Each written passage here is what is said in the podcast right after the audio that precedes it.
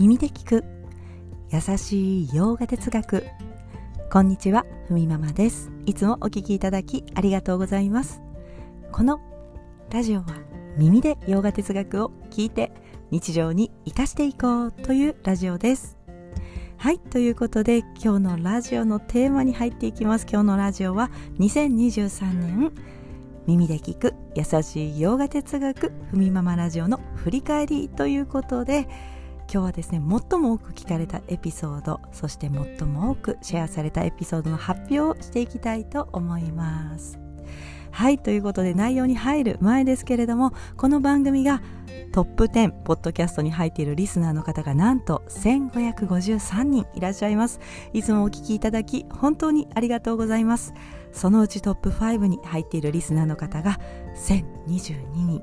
そしてなんとナンバーワンになっているリスナーの方が237人もいらっしゃるということで本当に皆様のおかげではい日々更新しておりますのでまた引き続き来年もお聴きいただければ嬉しく思っております。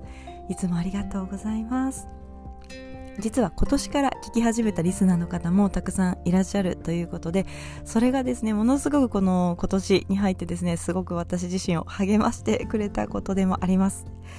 今はラジオの週3更新そしてインスタグラムは本当にたまになんですね。もうここのところ数ヶ月すいません手が回っていなくてでもねラジオだけは続けようと思って今やっていますのでまたね少しずつ今日のねラジオ内容はインスタに上げたいなと思っていますので。はい。年末年始ねちょっとお時間のある方はリンクを覗いていただけたらと思います。はいすぐにねできなかったらすいませんですけれども。え今日中にははい更新します。はいということで早速ね、えー、今日のラジオの内容に入っていきます。一つ目は最も多く聞かれたエピソードということで発表したいと思います。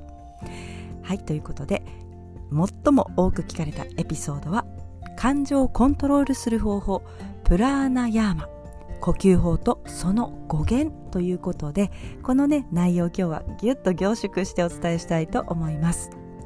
はいということでプラーナヤマについてプラーナというのはね呼吸や生命力ですよね。そしてアーヤーマというのは調整する意味がありますよということでした。実はこのアーヤーマ調整の中にですねヤマという言葉があるんですが、まあ、語源はもともとやむなんですね。やむが山なんです。山、に山ね。あの八子則の実は山の意味合いがあるんですね。うん、ということで山に山の山って何だっけ？ということで、えー、この5つをねさらっと紹介したいと思います山というのは近海ですね。日常生活でなるべく行わないでという5つの心得です。まず1つ目は暴力的な感情や言動を慎むこと。2つ目は嘘をついてしまうこと。3つ目は人のものを取る。これは物物質的なものだけではなくて時間もそうですし権利もそうですね。4つ目行き過ぎた性欲。5つ目程度を超える欲ということでそうなんです。欲っていろいろありますけれどもまあ今あるものがねあるのにあれも欲しいこれも欲しいたくさんあるけれどももっと欲しいというような欲ですよね。まあ行き過ぎた欲ですよねこれも。でこの山の部分を調節するのに呼吸法がある。プラーナーヤーマということです、まあ、自分の中になるべく湧き起こっても欲しくないような感情を調節してくれるということなんですね、まあ、私自身も疲れてるとついつい家族にトゲトゲしいものの言い方をしてしまうので反省してる日々です、はい、昨日もあったんですね。子供になんでママはそういう言い方するの、ね、言われました。はい今日もちょっと調整時間を作っていこうと思います。前回のねグナの話にもありましたよね呼吸法。動くヨガでタマスを下げてラジャス気質が強くなったら呼吸法を取り入れていく。これは自身の内観ですね。自分のための行いがありますけれども自身のコントロールにつながっていくんだということです。そして自分をね内観できるようになると徐々に自分の周りの幸せについてね自分で考えられるようになるので調和が訪れるということ。ですね。はいということで2つ目ですけれども最も多くシェアされたエピソードの発表です。最も多くされたエピソードはこちら。奇跡の聖者ババジの格言ということで、えー、今日はこのババジの格言を紹介して終わりにしたいと思います。はいということで、ま、ババジですけれどもね。そうババジ、えー、ヒマラヤヒマラヤの奥地に何千年も生きていると言われている聖者です。はい、またこのねエピソードの中にはなぜババジについて触れているのかも話しているのでよかったらね後ほどお聞きください。リンクも貼っておきます。はい。ということでババジの格言。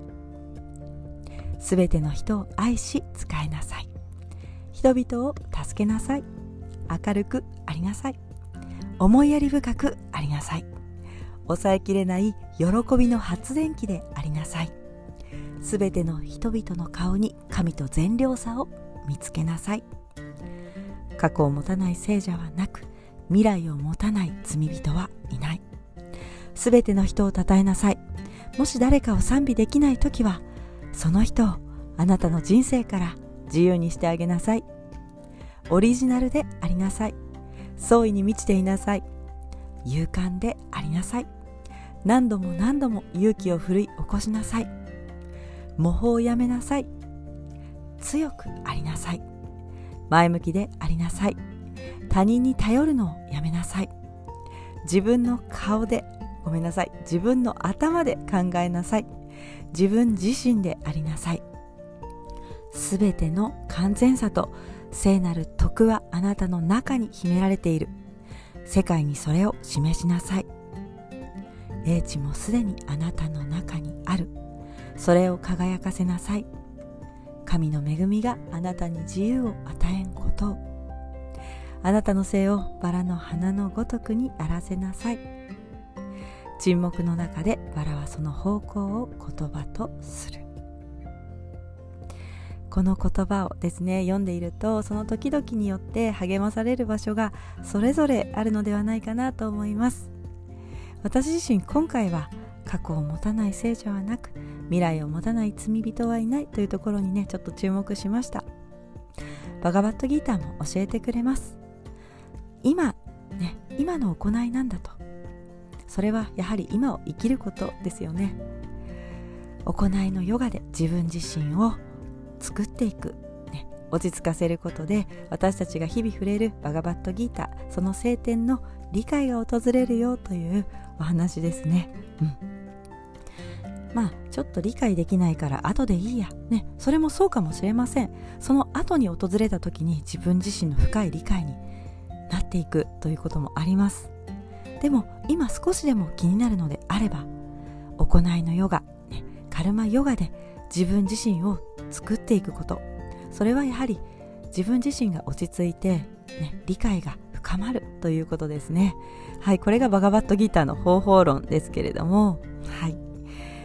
ということで私も日々またね学びながらお伝えしていきたいと思います。今年からね聞き始めたリスナーの方今までずっとね聞いていただいているリスナーの方本当にありがとうございました。また来年も引き続きよろしくお願いいたします。ということで今日はこの辺で今日一日も皆様にとって素敵な一日になりますように。耳で聞く優しい洋画哲学ふみママラジオご清聴ありがとうございました。ナマステ。